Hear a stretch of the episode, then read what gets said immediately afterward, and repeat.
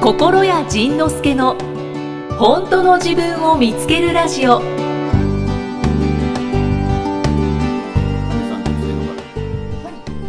タメさんあちゃうわあポッドキャストネームまだまだ勉強中さんあ年齢がため年齢がためなんだな僕とため僕とためあそうなんですね女性報告です、はいえー、今青空レストランっていう番組かなテレビなんかやってるよねで穀物を与えず草だけで育ったフェなんていうのフェレットちゃうフェレットフちェゃレットうななんていうのあの草だけで生きてる牛グラスフェットビーフグラスフェットグラスフェットビーフって知ってる、初めて聞きましなたんかねあの穀物を与えずに草だけほ放牧かな、うん草だけ食べてる牛うんうんグラスグラスフェットビーグフラスあの草グラスあガラスちゃうよ草グラスフェットフェット食べたフィート、んえイートフェットフィードの過去分フ詞ィーかのな過去分子だっグラてスフェットとビービーフ、はい、えー穀物を与えず草だけで育った北里八雲牛がはい紹介されています、その研究をしている北里大学の先生がこの肉は草でできていますとおっしゃってました同じこと言ってる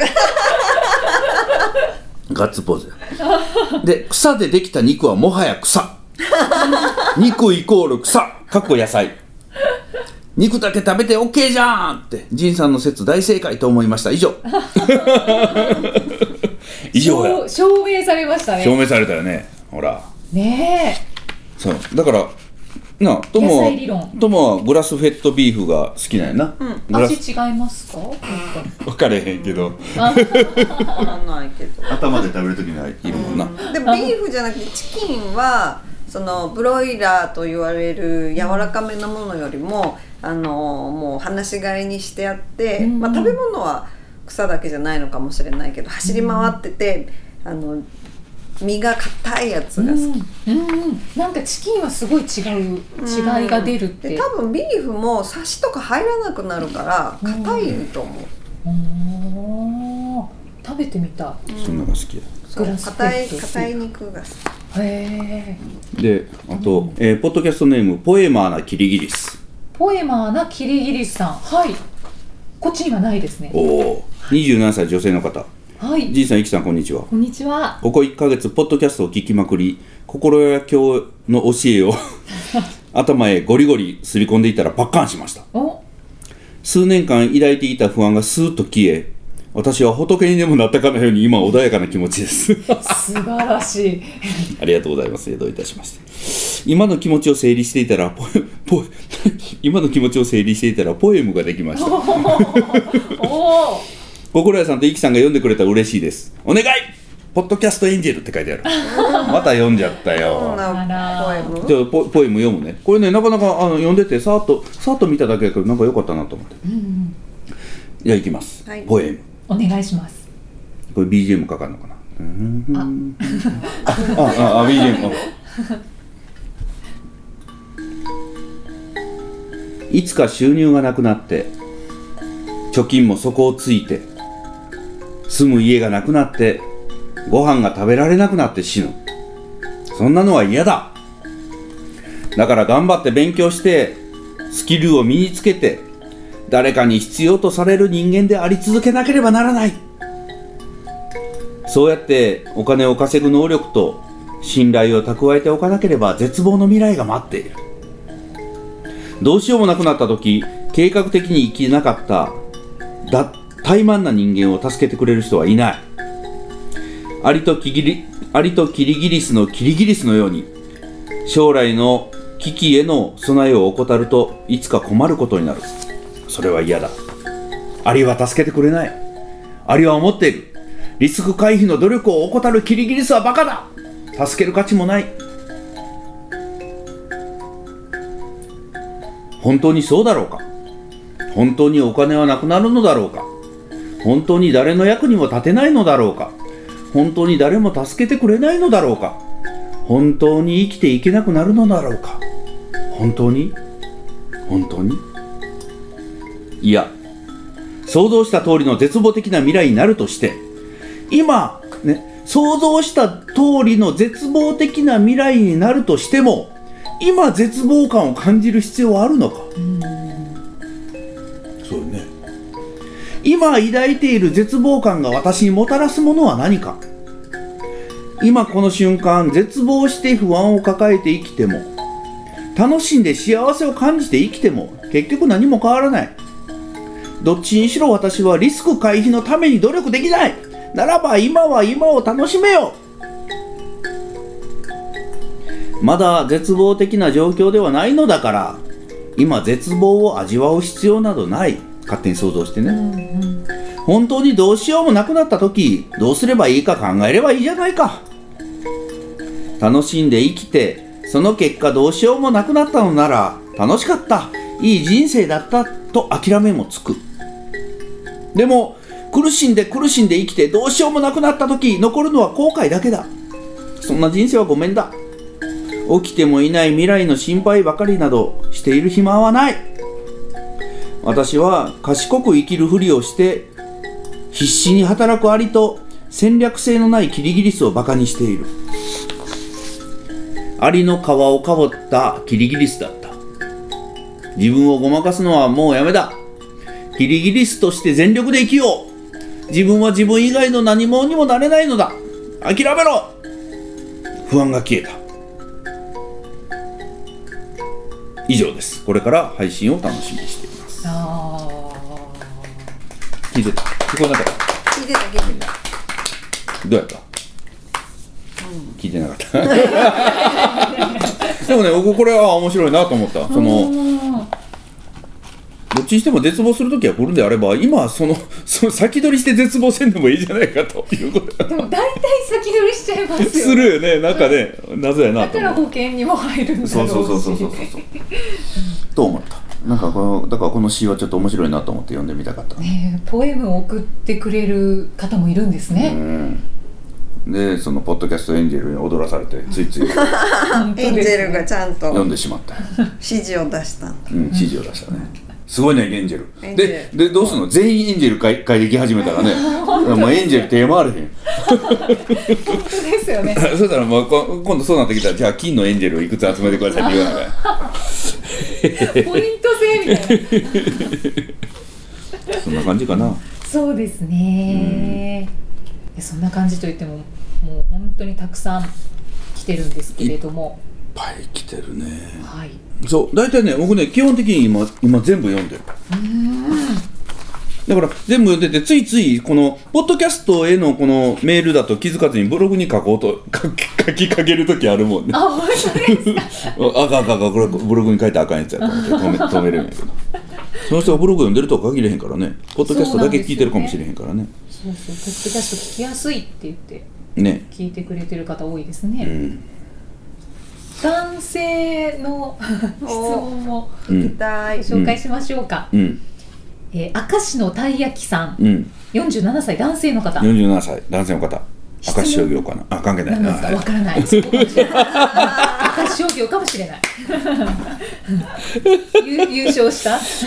優勝しまだたあわかそらうそうなそいうですそう優勝した明石商業えー質問なのですが、生活の中でうん大変悩んでいることがあります。はこれは後者だからというわけではないと思うのですが、いうん私はなくし物が日常茶飯事で、うんおお読んだそれうんあ日用品で、うん例えばハサミやボールペン、うん爪切りなど、うんごくありふれたものです。うんそのなくしたものが気になって気になって、うん見つかるまで執念深く探して それが見つからないとイライラして寝れなかったりかなり深刻に考えてしまいますだって大変よな大変だね大変何か気をそらして忘れようとしますがなかなか改善しませうんん年がら年中そんな調子で、うん家内にはまた始まったかという顔をされながらもいつも心配をかけてしまいます、まあするだろうねその顔ねうんはい、小さい頃から何十年もこんな些細なことでイライラしている自分にうんざりして 時には精神的に疲れてしまいます なんでこんな小さいことで悩んでしまうのでしょうか、まいね何かいい魔法の言葉が欲しいですよろしくお願いしますえー思いつかへんな家だけなのかな会社とかでもなのかあー生活の中でだからなくし物をよくしちゃうんですね仕最終事仕最終事的先でもかもしれない最終的にで出てくるのやったっけそれは書いてないです見つからないとイライラするで深刻に考えてしまイライラししたい方が今はもうなんかそっちの刺激を、ね、なあ求めてしまってる病にいそてるうでイライラして奥さんに呆れ顔をさせるのがもうすうん今パターン化してんだよねうあーでもうんざりするそうですよ、自分に大変だねうんうんざりするところまでが一段落そうそうそうそうそれうをんパッケージで何回もこう、自分の体が求めてしまってる、そうつあまり今この人は自分にうんざりしたいのよあへえそれがそっちが先に目的があって自分にうんざりするには何がいいかなあじゃあ探し物探そうって言って小さい頃からやってきたよねああ何十年もやってるみたいですようんだからあのそのパターンを繰り返してしまう自分のことがすごく嫌なわけよねうんでその時にそのパターンを繰り返してる時に自分にどんなどんなその攻め言葉を吐いてるのかっていうことなのね、うんうん、例えば本当に自分はダメだなとか、うんうん本当にまた情けないな自分はとかっていうそのその自分を責める責めたいのよねうんはいで攻めたくて攻めてしまいしまうような状況を一生懸命作り出して一生懸命自分を責める本当に自分は本当に自分は情けない本当に自分は本当に自分は本当に自分はってこう、本当に自分はの後ろに責め言葉ばっかりくっついてるのでこの人への魔法の言葉は本当に自分はなんてなんて素晴らしいん だ。もうここは本当にこう首をうなだれて、はいもうはあはあ本当に自分ははあなんてはあ本当に自分はもうなんてなんて素晴らしいんだあのあれみたいあのラーメン屋二郎みたいなあのチラシあああのあの反省してる風なポスターね申し訳ございません本当に自分は素晴らしいですそうそうそうそう本当にすいませんなんか本当に私素晴らしくてすいませんっていうこれがまああの魔法の言葉の一つでもあるよね真逆のことをくっつくっつけるっていうのがねうんだからそういうふうにしてちょっとそうやって自分のことをほんまに完全に落ち込んだスタイルで本当に自分は本当に自分はもうああだってもうこんなふうに消えてしまえばいいんじゃなくてなんて素晴らしいん だっていうこれ本当にねなんか笑ってしまうから。なくしなくし者の天才 だじゃあのなんて自分は素晴らしいんだ。あ言言ってみてくだうん、それをさねい、やってみてほしいなと思います。はい31歳はい女性の方、 31歳女性の方はい、ナノタン、ナノタンさんナノタン。はじめましていつも楽しく聞いています。ありがとうございますありがとうございます。ドドド校舎です。 3つついた悩んでいます。小学生の息子があるスポーツで選手を目指すクラスに入っていて週5回通っています週5やってすごいね、すごい週5ってすごいよねもうほぼ毎日、出会って半年ほどになる同じクラスのこのお母さんはいがここ最近私を避けています一時期はプライベートでも遊んだりととても仲良くしていました思い当たることといえば私が嫌われるのを恐れて気を使いすぎたことが逆に重かったのかなと、私としては特にトラブルのようなものは認識していません挨拶はこちらからすれば返してくれますし要件のみのやり取りはさらっとできますでも極力関わりたくないのだと態度から伝わってきますやだななその方は保護者の中でも中心的な存在で人気がありわあいつも周りにお母さんが集まっていますそのためその人と距離を空けると必然的に一人ぼっちです仁さんがいつも嫌ってもいいというようにその人が私を嫌いでも避けても自由なんだと思いますでも頭で分かっているけれど好きだった人から突然態度を変えられるのがこんなにも辛いとは会う頻度も高いため毎日憂鬱で仕方がありません疎外感とは一体何なのでしょうどうか気持ちを切り替えて気が楽になる考え方のヒントをくださいちなみにはいここから大事ではいちなみに今年の1月横浜でのあるイベントに参加した際に仁さんを見かけましたおパシフィコでああななんていう人やったっけカンさんカンさん、カンさんっていう人のこの人のこの人が知ってる人のカンさんこの人が知ってるカンさんっていうあ何の人なんかなんかの人なんかの人説明できないののあのとか出してそうセミナーに行こうとかって言われて行った時のことやろね、へえー、え仁さんを見かけましたどなたかに声をかけられていて大島圭介やろどなたかに声をかけられていてとても気気さくに対応している仁さんに鼻血が出そうでしたすごくかっこよかった ですまあおおおって言われた声をかければよかったなってはいねということではいじゃあ何そのママ友のえ主婦のお悩みそうあー大変ねママ友ね経験者は AZ さんですかママ友問題この人は嫌われても全然金製品してやからねああそれはもう本当にそうでもないのもう気にしないかも気にしない楽になりますよ嫌いねだったらしょうがないかなとは思うなんかあのリーダーの人とに嫌われたら他の人とも疎遠になるうんうんうんところがよく分かんなかったですね、おおどどういうふうによく分かんなかった疎遠になると思ってるだけじゃないかなっておうんうん別に他の人として遊べばいいもうね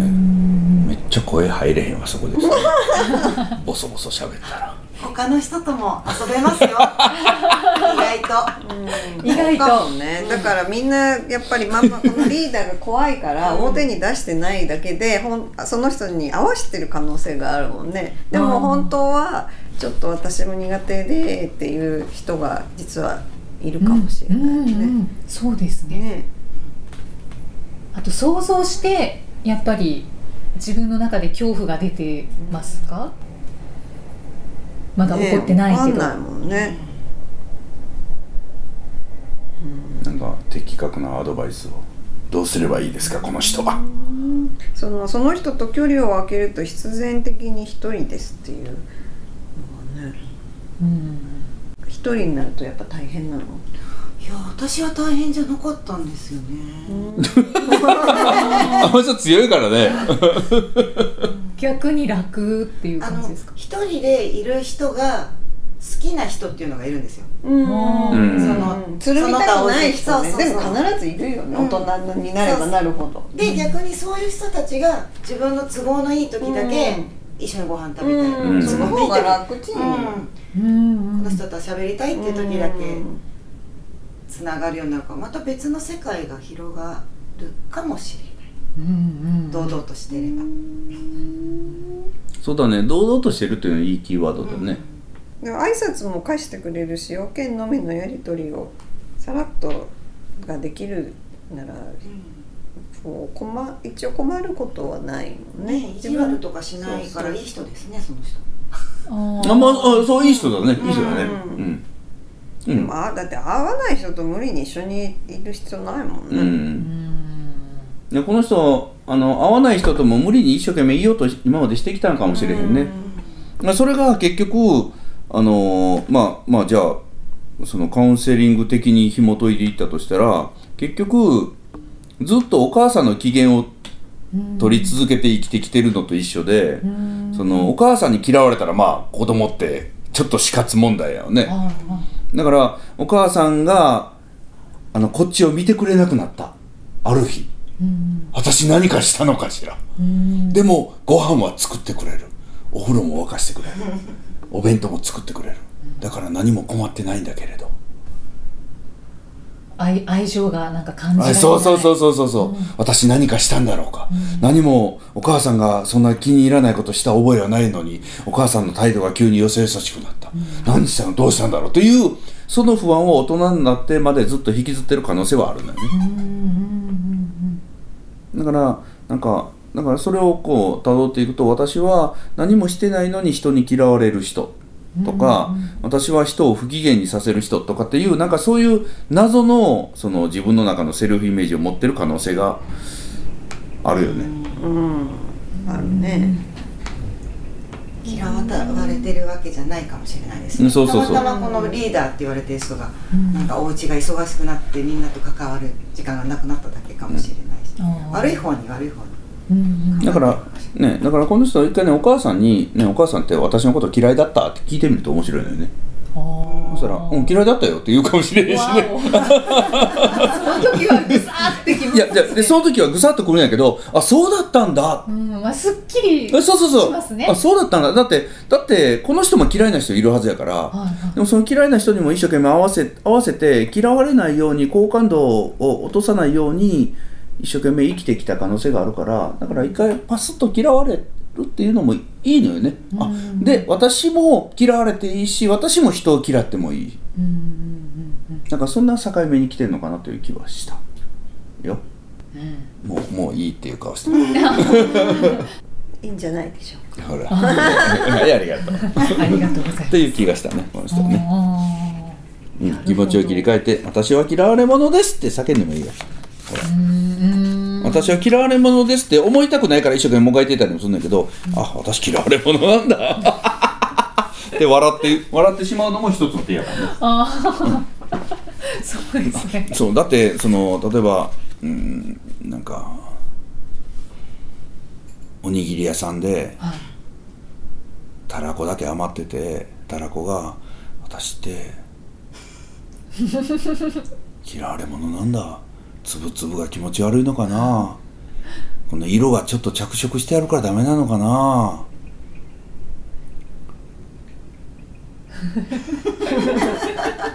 たらこの気持ちだ。店員さんも私のたらこだけ後ろにやって前にやってくれないの私たらこのこと嫌ってんのかなって悩んでんのと似てる、あー たらこおにぎりに例えるとそう そうそうそうそうっていう感じがしましたたらこ嫌いでもいいもんね。だってうん、そうやね、たらこ苦手な人おるし、で、で、それが最後に店駆け込んできた人、うわ、たらこ残ってる、やったー言って、もう涙流して喜んで帰っていくかもしれないね。あーそそうですよね大量に買って帰るかもしれないですようねで、結局最後残って捨てられるかもしれんしね。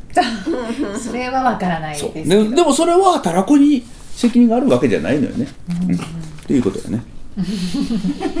ということですね でこれこれこれこれ面白いよ。はいさくらさくらさん。さくらさくらさん、うん。49歳女性の方。えー、仁さん、いきさん、こんにちは。こんにちは仁さんの本やブログを読み、私も好きなことだけして生きていくと決心しました。はいはい、8月6日で退職するはずが欠員募集をしているのに入ってこず、人が入ってくるまで辞めないでほしいと言われ5000円昇給するとのこと、はいえー一人企業一人であの独立して起業する、一人企業かっこ目処は立ってないです一人企業をしたいので会社を辞めるつもりだったのになんという展開だうんそして少し心が揺らぎ人が入ってくるまで働くことにしましたはい働きながらでも起業できるのかなと思ったり安定した収入が入ってくるし、このままでもいいのかなと思ったり迷い中です、せっかく勇気を出して退職する予定だったのに仁さん働きながら起業するのは可能ですか可能ですはい以上聞くまでもなかったね。 聞くまでもなかった あのうんあのこの人目処が立ってないっていう時点であの、はい独立多分怖くて怖くて仕方なくて引き止めてほしかったんだろうな、うんうんそれが現実になったんですうんね、うん、そうそうそうそう、だから働きながら好きなことだけして生きていくっていうのも全然ありだからそんな冒険しなくていいよ、うんうん好きなことして生きていくっていうのが起業すること会社辞めて一人でやっていくことではないよーなイエスいや本当にそうです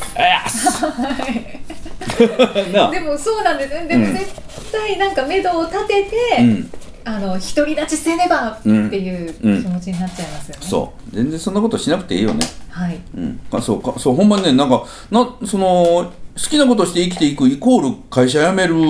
ーん自分で仕事始めるじゃないもんないのにね、なんかなんかそこでイコールしてしまう人がいるなと思って、うーん会社の中で好きなことだけして生きていけばいいのにそういう方もいますね、うん僕はそう思う会社の中で自由に好きなことして生きてる人いっぱいいるもんな、うん君の会社なんかいっぱいいたもんな、うん、今は知らないけどうね、ん時代があのこの人の面白い上司上司が面白くてもうねほんまねはい役員なのに自由に生きてるよね役員さん執行役員か今は執行役員じゃないじとゃない思うけど部長さんもう辞めたかもうやもめしてれないけど、うん面白い人たちは面白い人だ聞いてたら面白い人いたあの会社に自転車で来んねはいでも天気が良かったら来ないねだから会社に来ないの天気が天気が良かったこれ でどうあのどうしたとかその上の人が来ても「来てま せん」で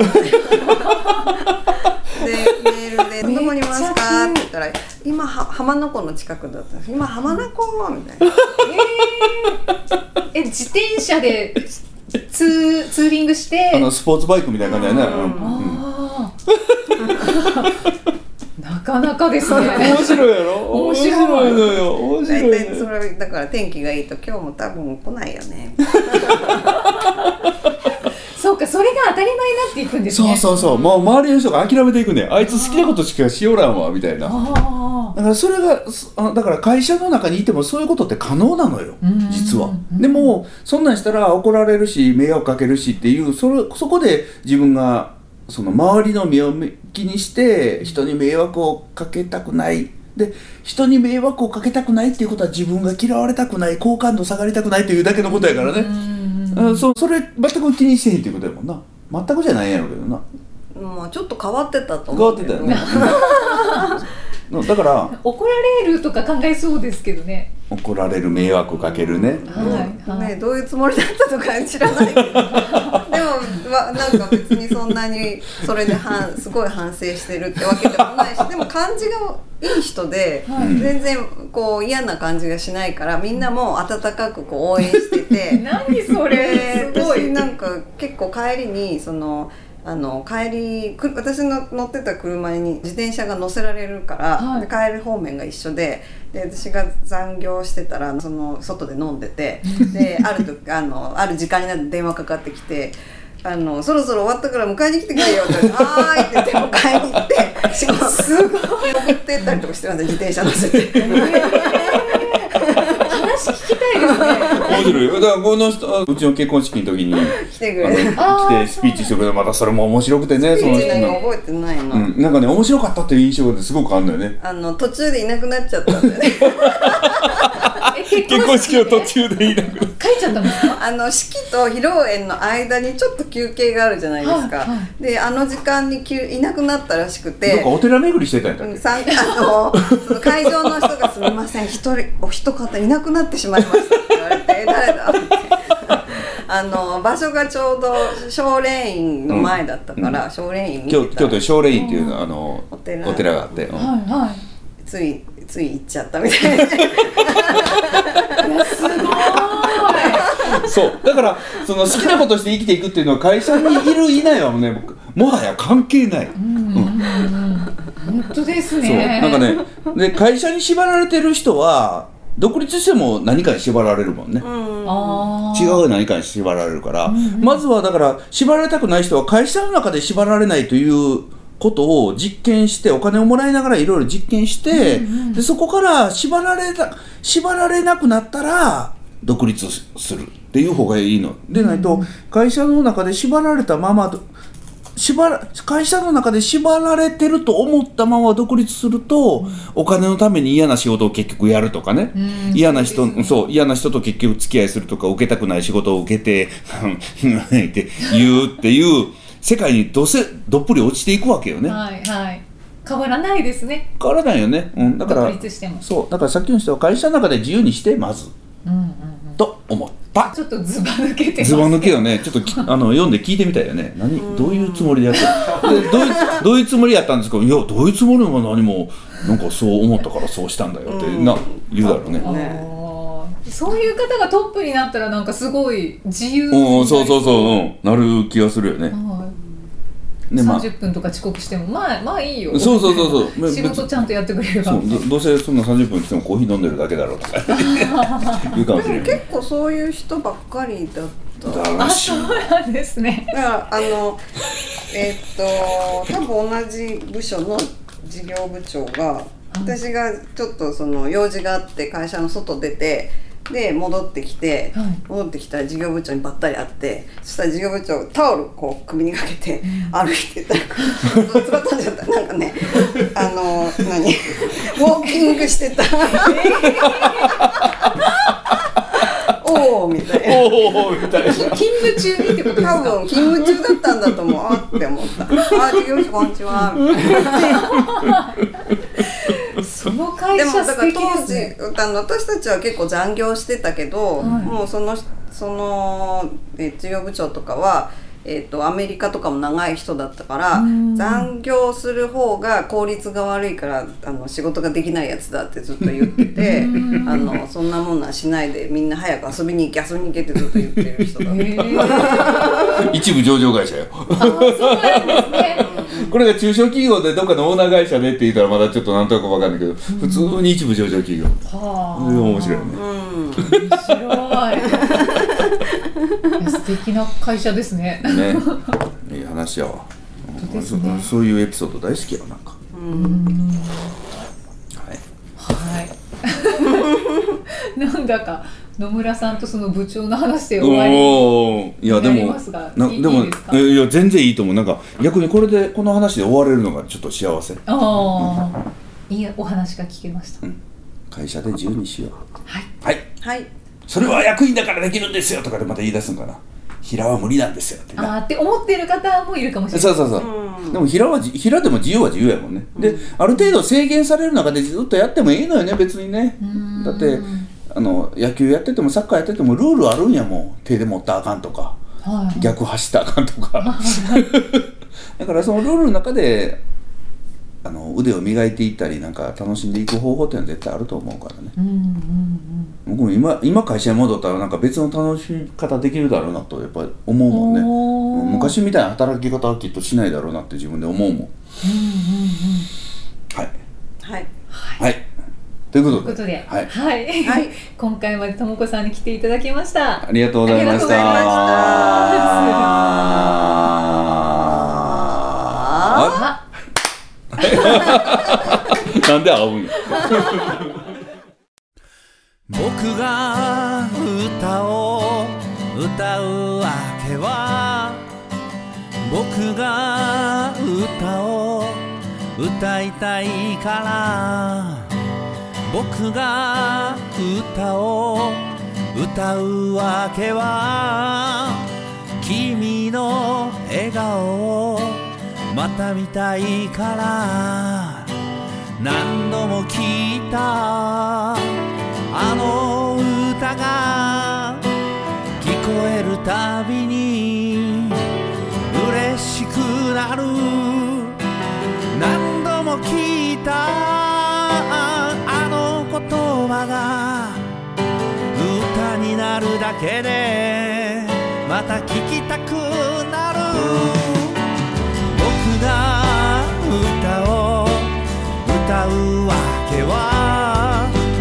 君が笑顔で聞いてくれるから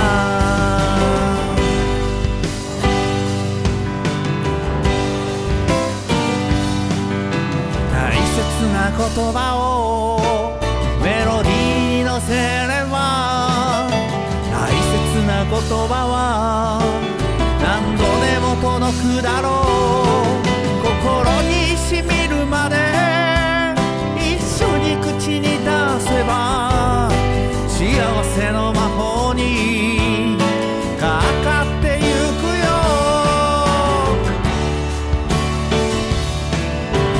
僕が歌を歌うわけは僕が歌を歌いたいから僕が歌を歌うわけは君の笑顔をまた見たいから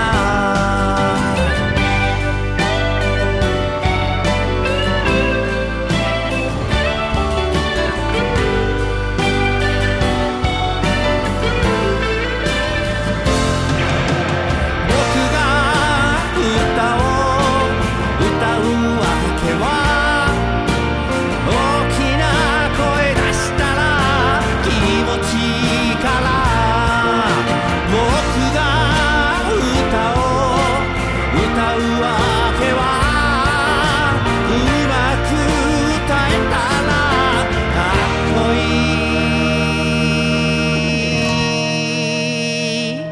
だろう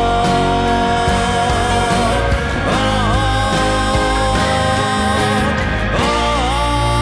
oh, ああ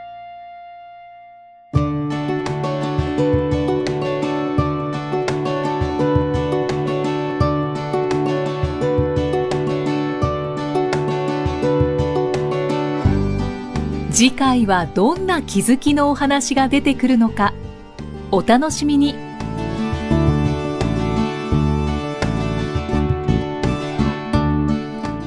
この番組は提供心谷仁之助プロデュースキクタスナレーション生きみえでお送りしました。